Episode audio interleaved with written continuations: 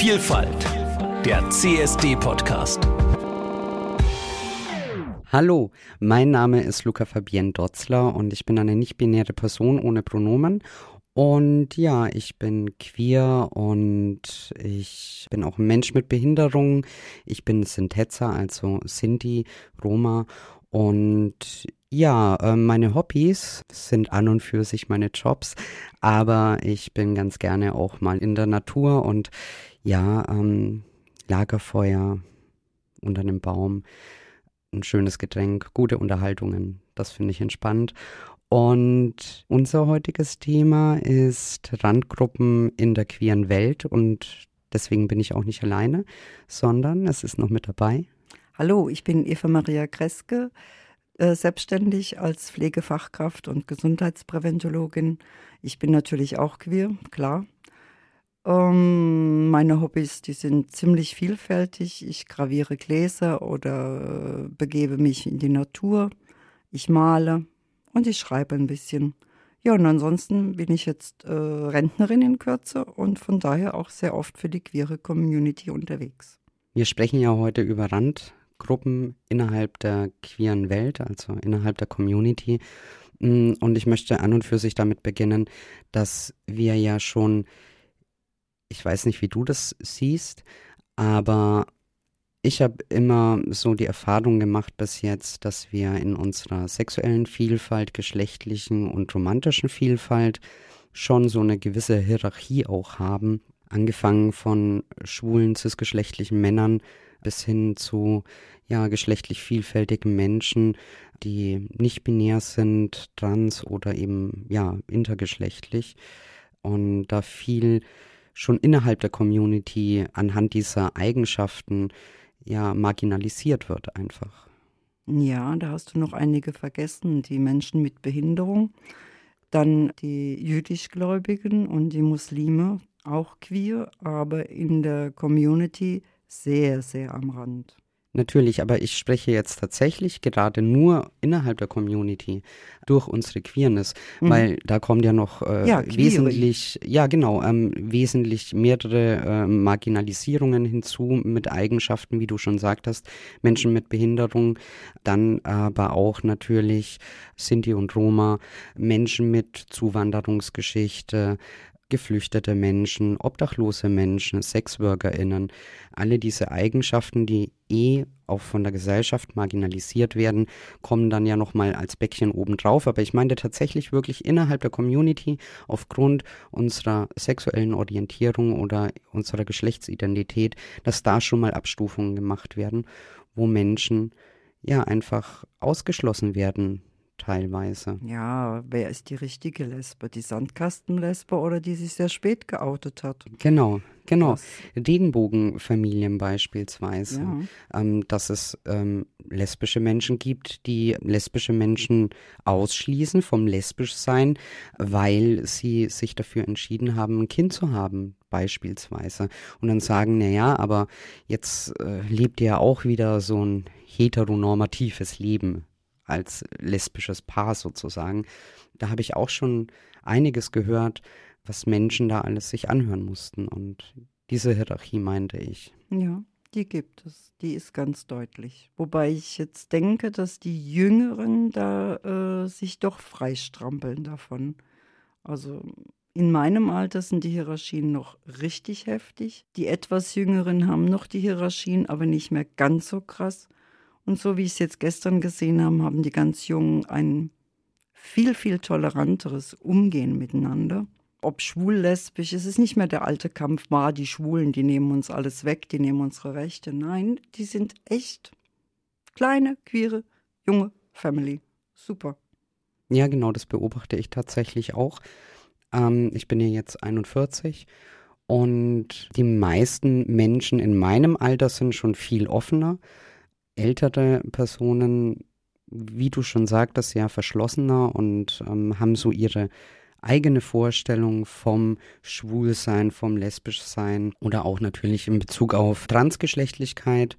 Und die, ja, jungen Menschen, die sind, die sind eben viel offener. Ich finde unsere Community in Nürnberg tatsächlich auch echt toll, weil die meisten Menschen sich schon als queer bezeichnen und uns alle als eine Community auch tatsächlich betrachten. In anderen Städten ist das ja durchaus anders. Und ja, junge Menschen, vor allem in Nürnberg, finde ich wirklich sehr, sehr open-minded und verstehen sich wirklich als We Are Family. Und das feiere ich persönlich wirklich sehr. Das finde ich sehr gut. Aber dann kommen natürlich eben Randgruppen, marginalisierte Gruppen hinzu, wie du vorhin angesprochen hast. Und dadurch wird es dann oft doch schwieriger, auch teilweise bei jüngeren Menschen. Ich habe auch schon erlebt beispielsweise, dass ich von einem Menschen, der ja selbst an und für sich ähnlich diskriminiert wird wie ich, beziehungsweise marginalisiert wird.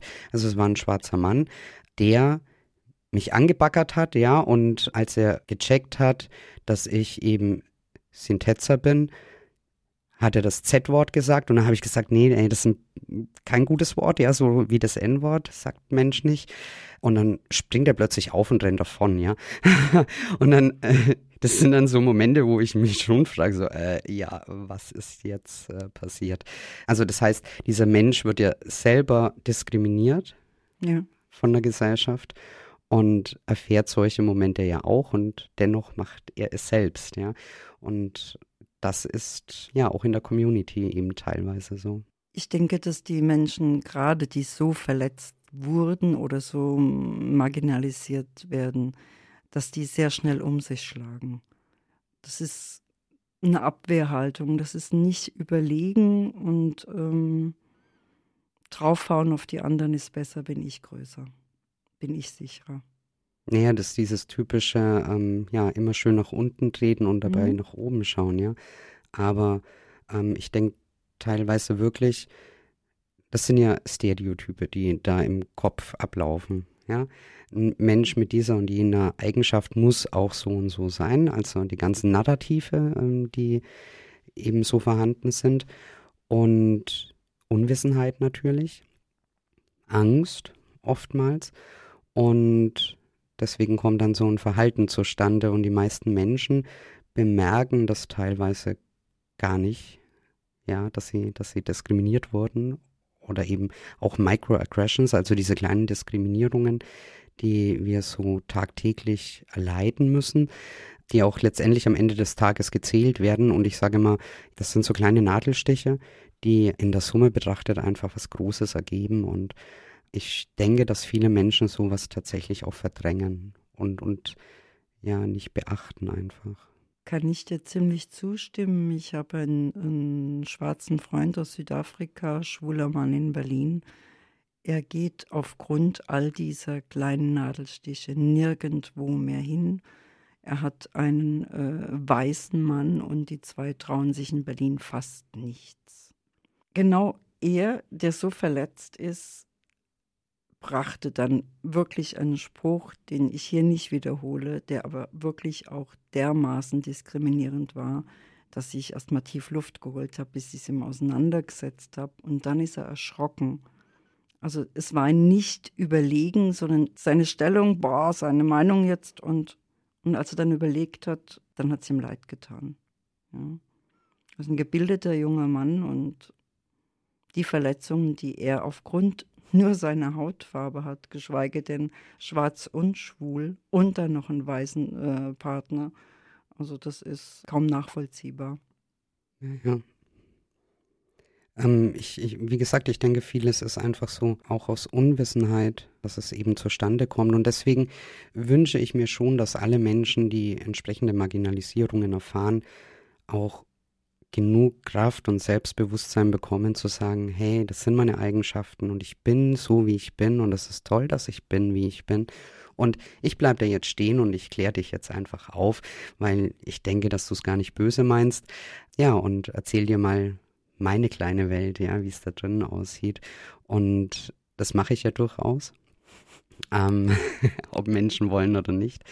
Und die meisten Menschen sind wirklich auch dankbar, dass ich sie aufgeklärt habe letztendlich in so einer Situation und ihnen tut es dann auch super leid, was sie mir gesagt haben, wie sie sich verhalten haben.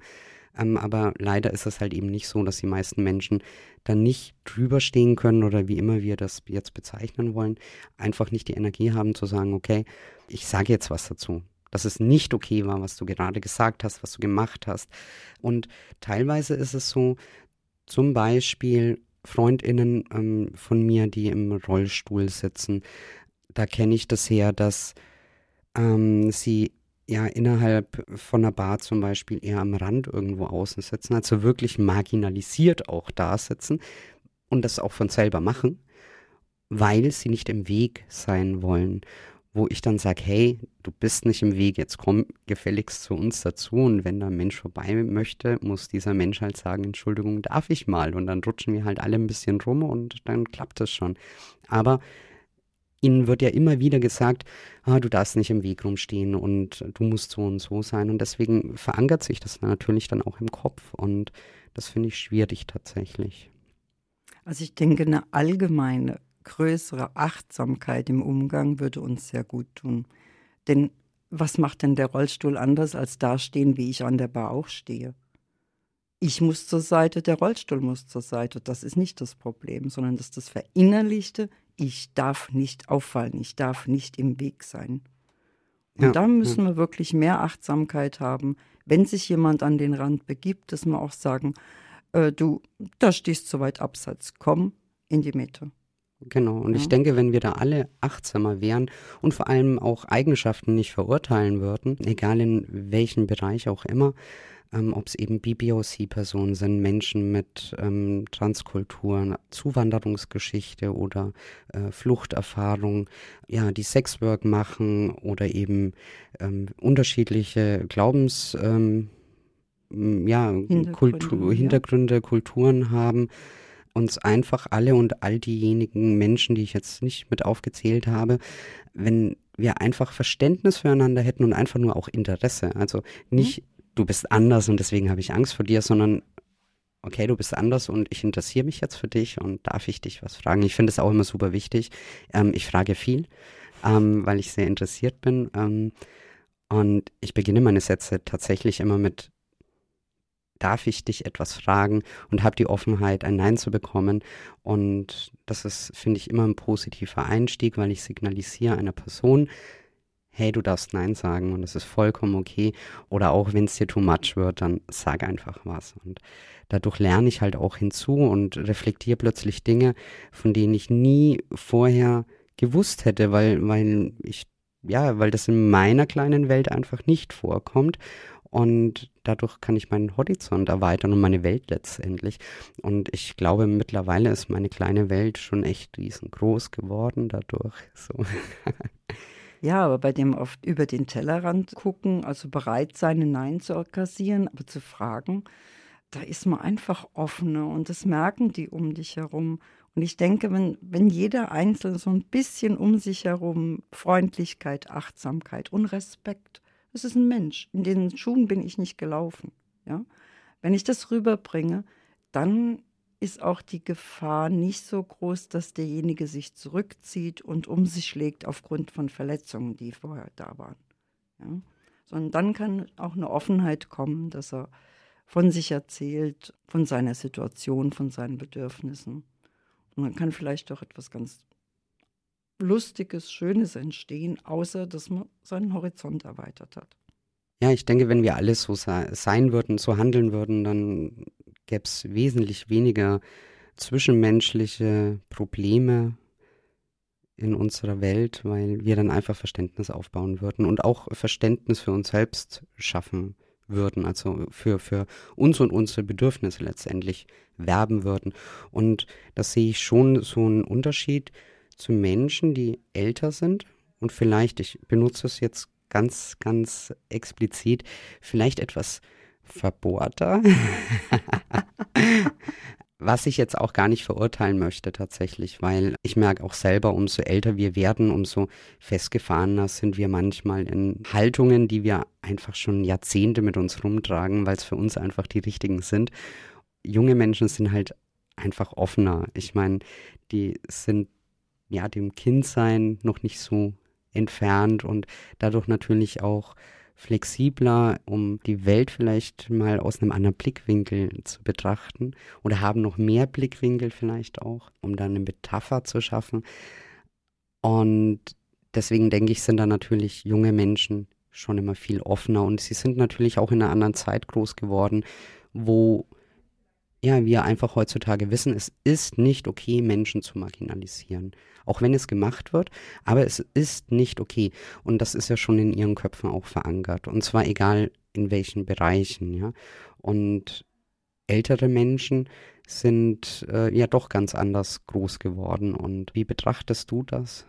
Also ich denke mal, dass es unbedingt notwendig ist, auch im zunehmenden Alter ähm, offen zu bleiben, immer wieder dazu zu lernen, weil wir haben es ja jetzt in der queeren Szene mit all diesen ähm, neuen Strömungen, mit neuen Bezeichnungen. Da muss ich schon lernen. Das geht nicht, dass ich einfach darüber hinwegschaue. Ähm, das kann ich nicht, kann ich nicht verantworten. Das, dann würde ich verletzen und das möchte ich nicht. Aber ich merke selber, dass es mir schwerer fällt als jetzt den Jugendlichen, mit denen ich gestern zu tun hatte. Für die ist es täglich Brot. Das ist so ungefähr, wenn ich meiner 80-jährigen Großmutter oder Freundin oder wem auch immer einen Computer hinstelle und sage, jetzt mach mal. Also da muss man sich reinfuchsen und so ist es mit den Worten. Aber Alter ist keine Entschuldigung. Auch das Alter hat eine Verantwortung wir haben es schlechter gehabt, wir haben es schwieriger gehabt, ja. Aber deswegen muss ich doch den Jungen jetzt nicht böse sein. Ich kann mich doch für sie freuen, dass es heute viel einfacher haben, wo es immer noch nicht gut heißt. Und ja, da mit denen ein Stück laufen, mit denen, von denen ein Stück lernen. Und wenn ich dazu bereit bin, dann werde ich auch nicht so schnell wirklich stur und alt, sondern kann immer wieder auch mit den Jungen mal reden, mal nachfragen, was ich nicht weiß. Denn ich muss auch als älterer Mensch nicht alles wissen. Ich kann mir auch was erklären lassen. Ja, vor allem auch von einer jüngeren Person. Natürlich. Da, da merke ich schon auch immer um, ähm, so, naja, das ist ein Kind und äh, da, ja. da, da frage ich erst gar nicht nach. Ne? Das, das finde ich sehr diskriminierend. Also ist ja Altersdiskriminierung geht ja in beide Richtungen. Ne? Mhm. Und wir haben schon viele junge Menschen, die teilweise 20 Jahre jünger sind wie ich, ja schon Denkansätze gegeben, ähm, für die ich sehr, sehr dankbar bin. Ich bin da auch wirklich ganz bei dir zu sagen, okay, ich bleibe dadurch auch wirklich fit, indem ich mich mit jungen Menschen unterhalte. Ich äh, unterhalte mich mit wirklich sehr jungen Menschen, mit Menschen, die schon 80 plus sind, ja. Und dieses ganze Altersspektrum, ja, das tut mir gut, weil ich merke, ich bleibe super flexibel.